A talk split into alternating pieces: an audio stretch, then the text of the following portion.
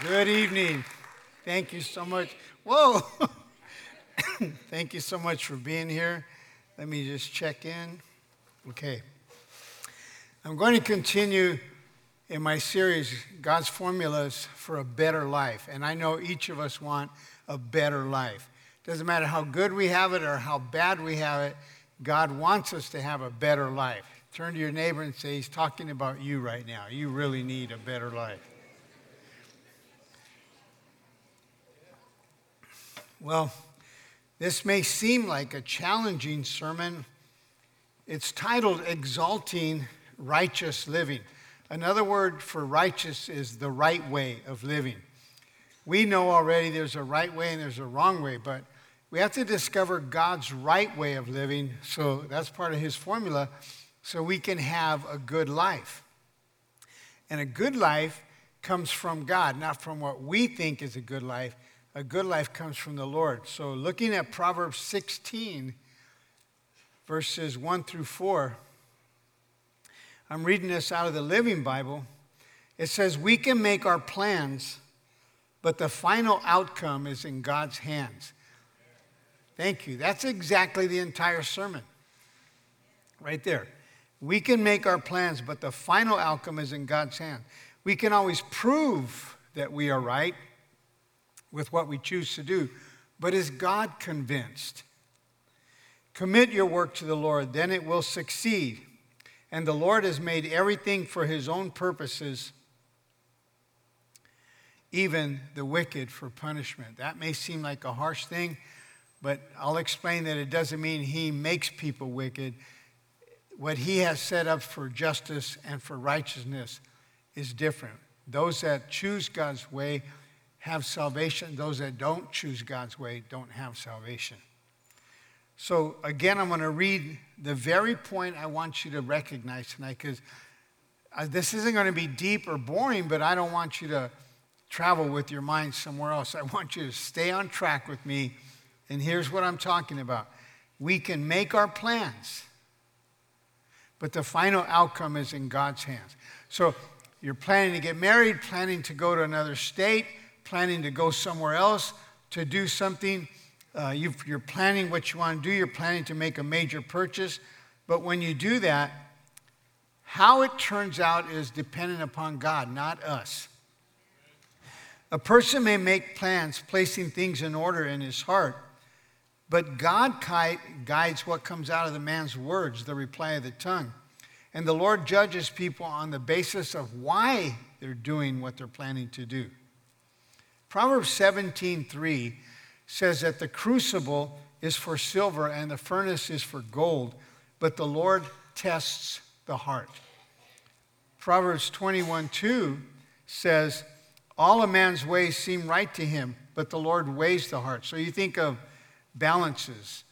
God weighs our heart because we may choose to do some, and, and this was challenging not to understand, but to help people understand we can make our plans, but how it's going to turn out is up to God. And so when you're telling everybody, hey, I'm going to do this, I'm going to do this, I'm going to do this, God will determine what comes out of your mouth. And I'll show you in a few minutes, even if it's all positive mental attitude, even if you checked with all your friends, even if you checked everything but didn't check with the Lord, it may not turn out the way you want it to. That can make us get like this. Well, you know what? I'm not going to church any longer. I'm not going to serve God. We get angry with God. It doesn't bother God if you get angry at Him.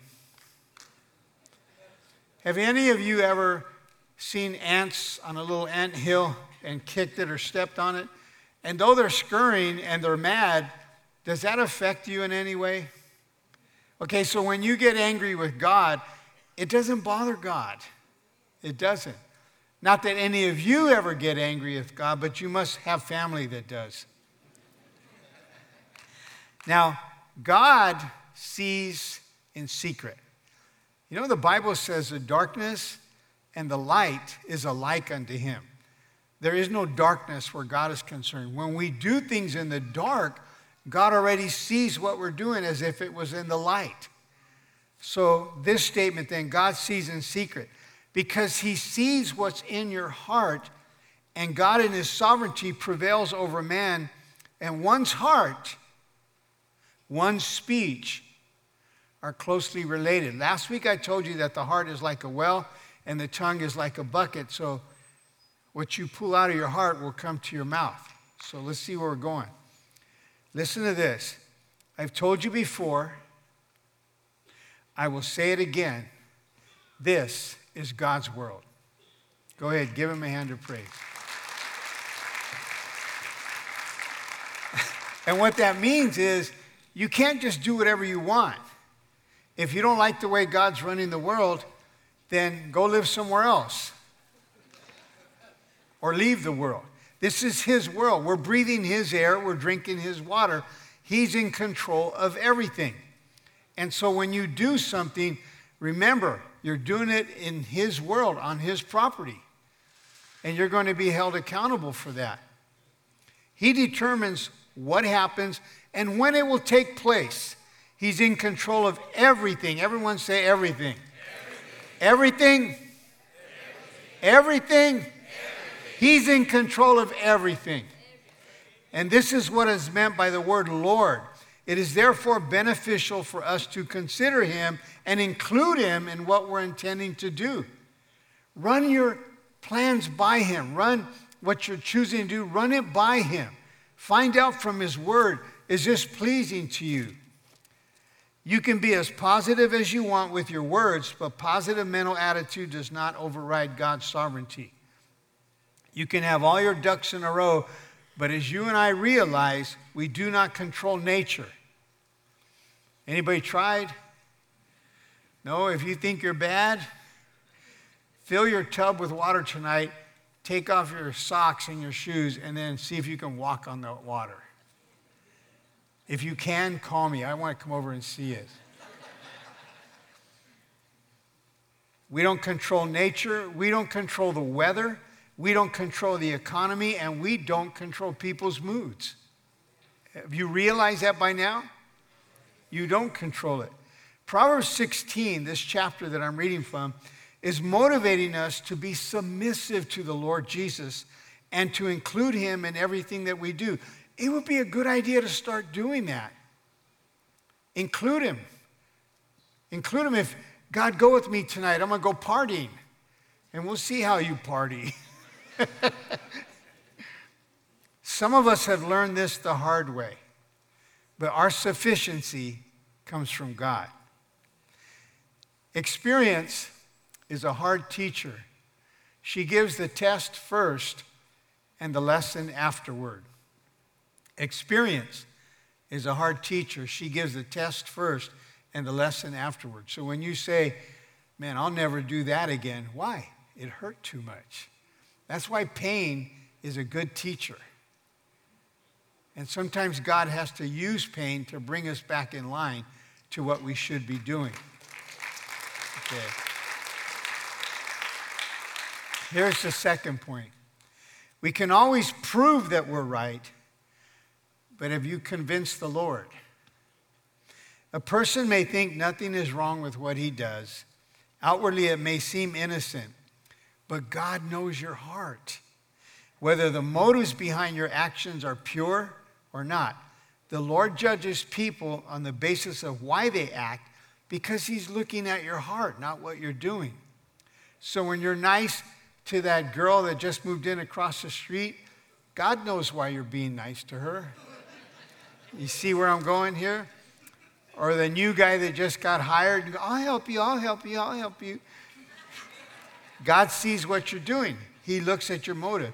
To us, when we see another's actions, we determine that they're good or that they're bad. But the reality is, we only see what they want us to see. You don't ever have all the facts. But I saw it. I saw it on the news. I saw it on my camera. No, you saw only what your camera showed. What people tell you is not really the truth and it's not really the facts, it's what they want you to know. So when it comes to God, you can't impress Him, you can't prove something to Him. He's already looked at your heart. He knows why you're doing. So the issue is not what you're doing. That's up to you. It's why. Why are you doing that? So uh, we're not even aware of what they did or what they said when people try to give us all the facts. So who is? God's aware. God knows what they did, God knows what they said. He doesn't look at the action, God looks at the motive. Now, someone in your life may try to be God, or it could be a person's husband or wife. Well, babes, guess what I did? And then watch this. Why did you do that? Uh, I didn't really think about that. Well, God knows why you did it. Now, to bring you down to where I'm at, how many have learned what I'm teaching you the hard way? So have I. God knew all along, and I heard him. I heard him as clear as I'm talking to you right now. Don't do that. He doesn't yell, he whispers. Don't do that. It'll be all right. And we do it with a smile, and then, you know, all the feelings that come after that. The Lord knows people's hearts, and He knows why and understands why they desire what they do. If God overrides your plans, it's because He knows what's driving those plans. The more a person fears the Lord, the more his or her plans will be in accordance with the will of God. I say again, check in with the Lord. Run that plan by God. Do you want to hire somebody for your business? Run it by God. You want to marry someone? Run it by God. You want to quit your job? Run it by God. You want to do something really, really nice for someone? Run it by God. Well, Pastor, is there anything wrong with that? Pastor doesn't know, you know. And you know that God knows. When I pray, I say, God, I just want to let you know that I know that you already know. There's nothing that I can tell you. When we pray, you don't have to give him details, although he doesn't mind if you do, and many of us do that, but he already knows. It's amazing to me, and I can't explain it.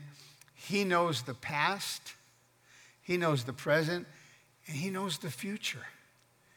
To Him, it's all one day, it's all one moment. He sees the whole thing past, present, and future. We're like people looking at a parade through a knothole in the fence. And one float's going by at a time, and we think we're seeing the whole parade. God sees the beginning of the parade and he sees the end of the parade. He sees the first float, he sees the last float. Who understands what I'm saying? Or maybe to put it in, in, in let's say you go to a car show and then and all the lowriders are going down the street. He already sees the first car and the last car. More of you understand that better in a parade, right? he knows the first firework, he knows the last firework. He knows everything. He knows everything about you. He knows why you choose to do what you do. He just knows. And all he's saying is, check in with me. Tell me what you're doing. Because it's better that you do that than that you go ahead and spend all that money, spend all that time, and then it doesn't work out. And he's the one that's not letting it work out because it's wrong. That doesn't bother him. So, what is a motive? A motive is the underlying reason for any action. Did you catch that? A motive is the underlying reason for any action. Excuse me, here we go. Because the human heart is very deceitful. The Bible says that in Jeremiah 17 9. We can easily fool ourselves about our own motives. We can pretend that we're choosing certain actions for God and the benefit of others when in reality, we have selfish reasons. God is not fooled by our selfishness, and He's a discerner of the thoughts and the intents of the heart. So when I said it's His world, He created you, so He owns you, and He knows the heart. And last week I said, Did not God make the ear? Don't you think He hears what you're listening to? Did not God make the eyes? Don't you think He sees what you're looking at? Who by now is recognizing, I'm going to quit trying to get around that. I'm going to tell God everything. See, there's no sense trying to run it by him. You know, like, uh, hey, how's it going? Hey, you know what, bro? Let me, let, me, let me run down to you, bro. You still haven't said anything. And you don't have to do that with God because God knows everything. And none of us are going to have that opportunity when we get to heaven. Did you do good or bad? Well, you know, uh, the bottom line is what, what I'm really saying is at the end of the day, it's neither here nor there. Go. the man or woman of God should evaluate their motives and their conduct against God's revealed standards and not absolutize his or her own estimation of them. To abs- absolutize means to make something absolute. I know I'm right. How do you know? You don't control anything, God does. So why are you doing what you're doing? So, another way of getting across to you is do you want to succeed or do you want to fail? And you are supposed to succeed because you are a child of God. You know as well as I through experience when we have sinned, me too, we did things like Frank Sinatra, I did it my way. There is no my way. You know, either my way or the highway. Forget all that noise. It's God's way. It's got to be done God's way.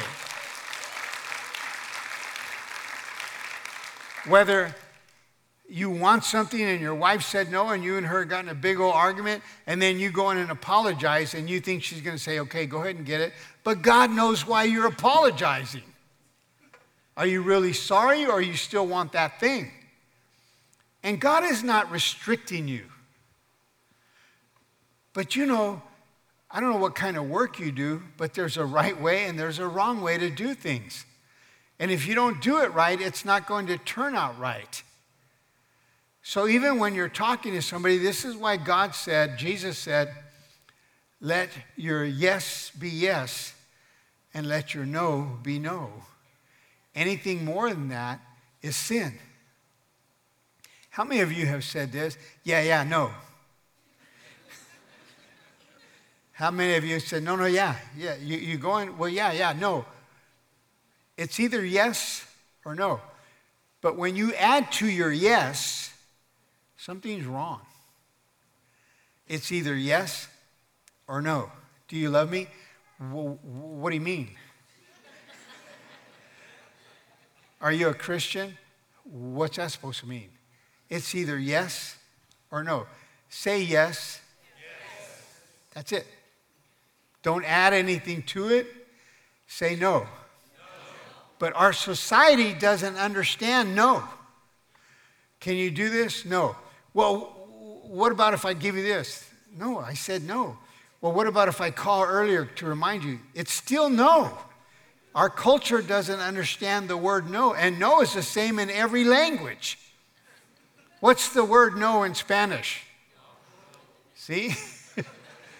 the only one different is in German, nine. but yes or no. And I've had to learn to live that way. Let your yes be yes let your no be no. So if can you pick me up? And if you say yes, how can you call him back and say, hey, you know what, something came up, I can't make it? Let your yes be yes. Let your no be no. Why? He's listening to you. He heard what you said. It's like you go to court and you get on the witness stand and you lie. He heard what you said and he's weighing it. He's looking at your motives. Maybe somebody paid you off to not tell the truth, but God sees what you're doing. And he says that that money will be like sand or water going right through your fingers. So, the man or woman of God should evaluate their motives and conduct against God's revealed standards and not try to make what you plan to do absolute, because it's not. Nevertheless, since the final verdict as to one's purity belongs to the Lord, not the doer, the disciple must not praise himself or decide his reward beforehand. How many have planned to do something, did it, and it didn't turn out right? Remember how you felt when you did that? Well, that's happened to this guy too. When I plan to do some, like if you go You plan to go to Disneyland. You plan to take your family. You get there and it rains for both days that you're there. You can't control that. That's not your fault. But you planned it. You plan on going out to dinner, and for some reason your food didn't taste good that night. You re- learn to realize, Lord, I should just trust you with everything. Even when you get home tonight, the Bible says it's vain for you to sit up late, rise up early, or stay up all night worrying because he gives his beloved sleep. You don't need melatonin. You don't need all these other sleeping aids. Go to God and say, please give me rest tonight, because He says, you don't, we both don't need to be up. You go to sleep. I'm in control of my world.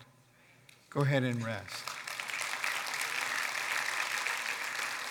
The best thing we can do is commit all that we do to the Lord and depend God to make his motives and ways, or, and that we can be dependent upon to make our motives and ways pleasing to the Lord. Moreover, if a person cannot judge his own motives, how much then should you be judging someone else? Look at this statement. May I never seek what is best for me. Wow. Rather, may I seek what is best for you, for others, and for your kingdom. Amen. Why does the Bible say, esteem others as better than yourself? That's not that easy to do, but it is something we should learn to do. There should actually be less of us and more of God that people see in our lives. Less of us. People shouldn't have to ask us, hey, um, are you a Christian? They should come up and say, um, You're a Christian, aren't you? Let your yes be yes and your no be no. Don't say, Why? What do you want to know that for? Don't say, Yeah, you got a problem with that? Just say, Yes.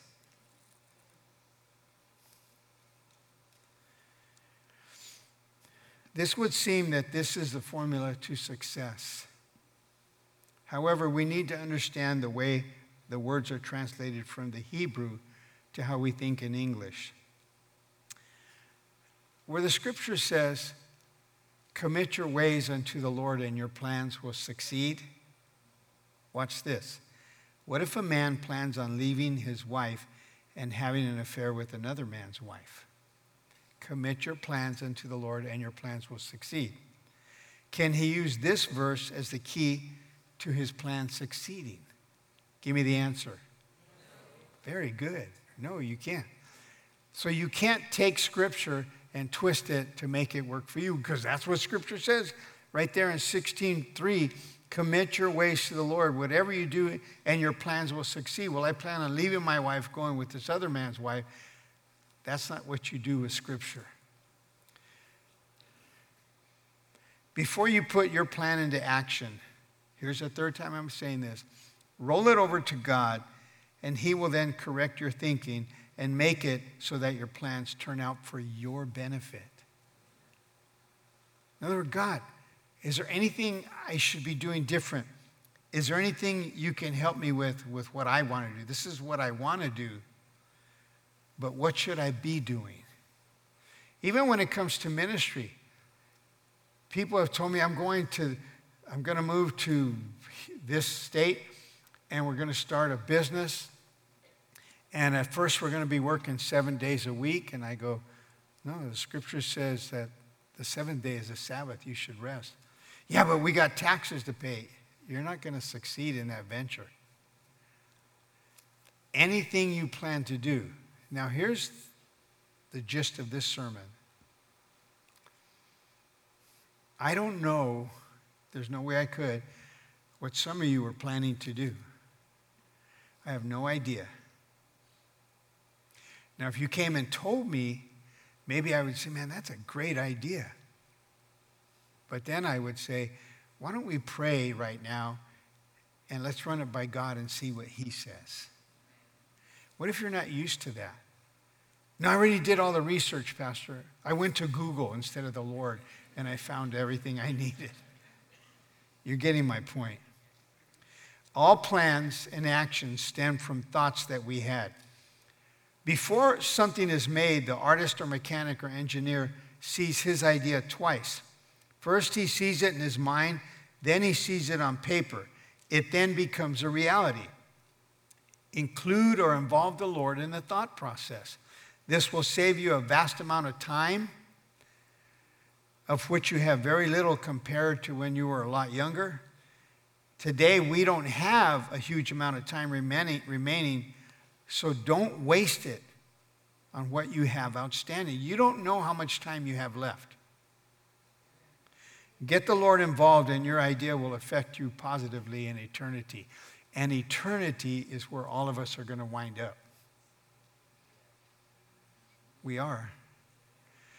Do you know that you, as if you're a Christian, you will not stand at the judgment seat of God? Your sins have been forgiven, past, present, and future.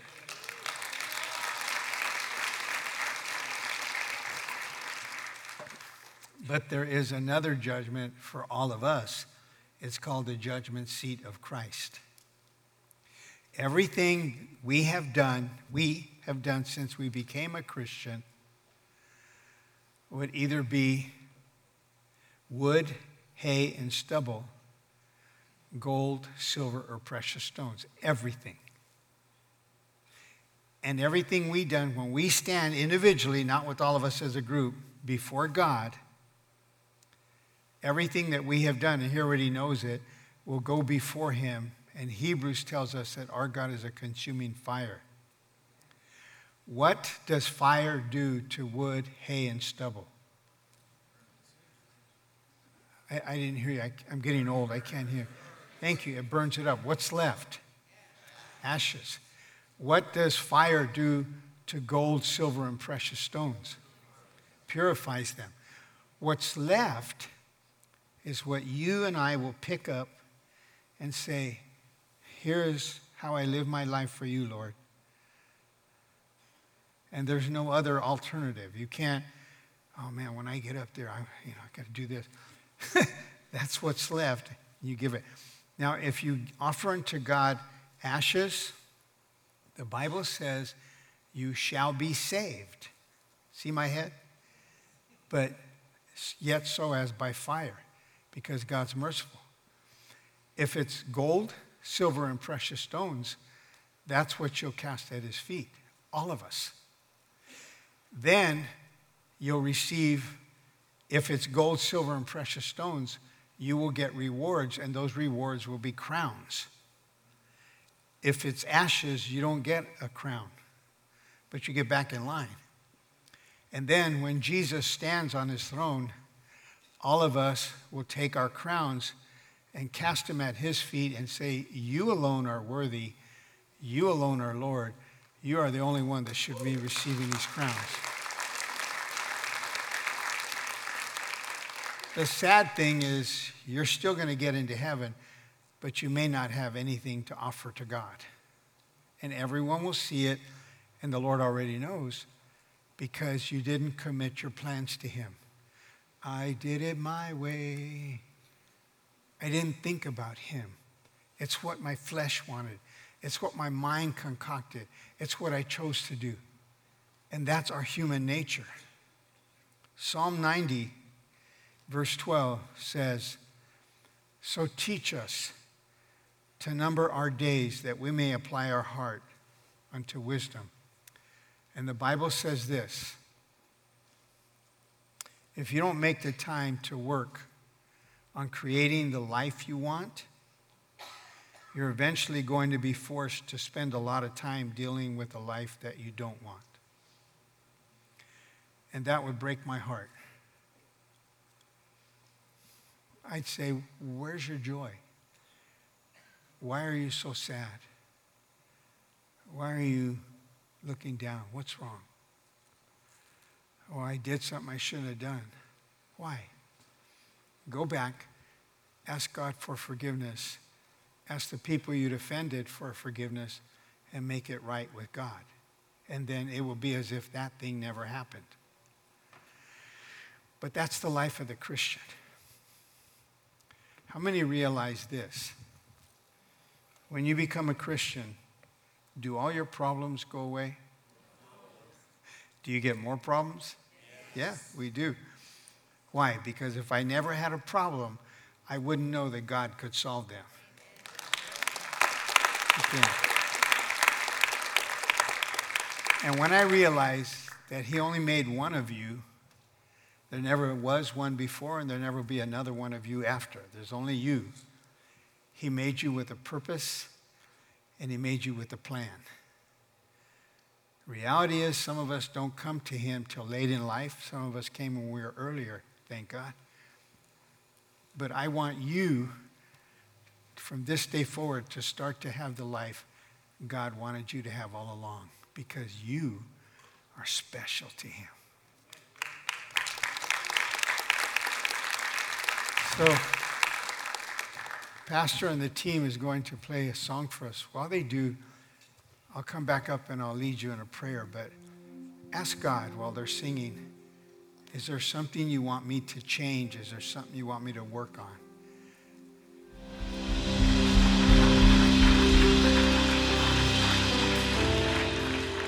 Heavenly Father, I want to start living my life so it becomes pleasing to you. It may be difficult and it may be challenging for me to esteem others as more important than myself. It may be a challenge for me to die to self and come alive to you. But I know that by your Holy Spirit, if I give him full and complete authority in my heart, he will bring about the changes and they won't hurt. And I'll know because friends and family will say, there's something different about you. You don't get angry as much like you used to. You're not in a big rush like you've been before. You seem to have a lot more peace. And I know, Lord God, that when your peace shines through my life, that will be your evidence to me that I am becoming what you created me to become. I'm becoming the man that I should have been years ago but I will be from now on. I'm becoming the woman that I should have been years ago, but I will be from now on. Remove from me the desire to have things because I really can't take any of them with me. I want what God wants me to have. I want to be who God wants me to be. And I want to do what God wants me to do. If this is your prayer, if this is your choice from understanding the sermon, would you give my God a hand clap like you've never given before?